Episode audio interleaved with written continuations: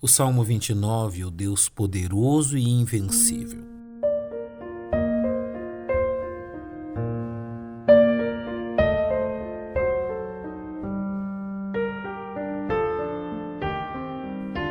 O atento leitor das Sagradas Escrituras encontrará no Salmo 29 uma sutil referência gramatical que muito ajudará na compreensão e aplicação deste salmo de adoração à vida cotidiana.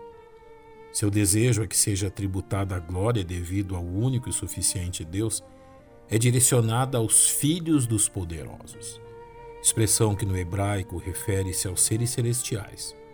Ao celebrar a Deus pelo reconhecimento de seu comando dos elementos da natureza, o salmista conclama os seres celestiais a liderar o louvor à majestade e poder de Deus.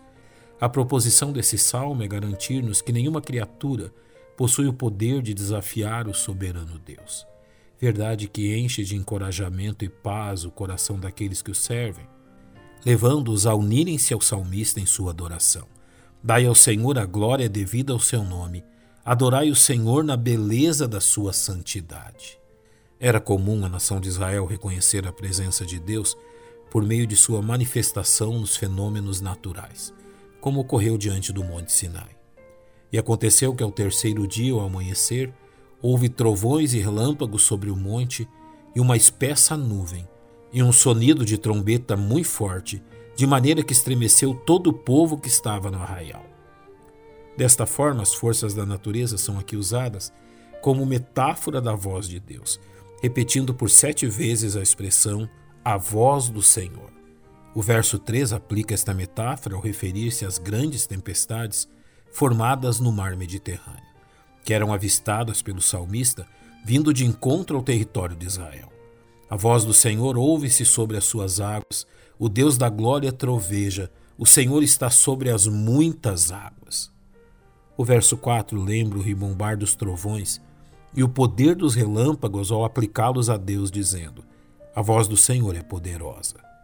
Revelando este poder, descrevendo algo que o salmista certamente muitas vezes contemplou: o despedaçar de árvores centenárias pelo poder dos relâmpagos. A voz do Senhor quebra os cedros, sim, o Senhor quebra os cedros do Líbano. Nos versos seguintes, a metáfora aplicada passa a ser de um terremoto, que possui uma força ainda superior aos relâmpagos.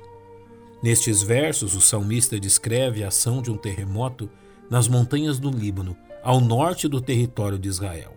Ele os faz saltar como um bezerro, ao Líbano e Sirion, como filhotes de bois selvagens. Nos versos 7 e 8, sua visão se volta a Cádiz, extremo sul da Palestina, descrevendo um terremoto que faz tremer o deserto. A voz do Senhor separa as labaredas do fogo, a sua voz faz tremer o deserto, o Senhor faz tremer o deserto de Cádiz. Observando o imenso poder destes fenômenos naturais e da grande instabilidade causadas por eles, o salmista descreve Deus calmamente assentado em seu trono. O Senhor se assentou sobre o dilúvio. O Senhor se assenta como rei, perpetuamente. A aplicação desta verdade nos lembra que, mesmo em meio a tempestades e instabilidade desta vida, não devemos nos esquecer que no céu todas as coisas continuam estáveis e seguras como sempre foram, resultado do poder invencível do único e verdadeiro Deus. Por fim, esta é a mensagem que o salmista deseja nos transmitir ao dizer: O Senhor dará força ao seu povo. O Senhor abençoará o seu povo com paz. Que nossa confiança esteja sempre direcionada a este poderoso Deus.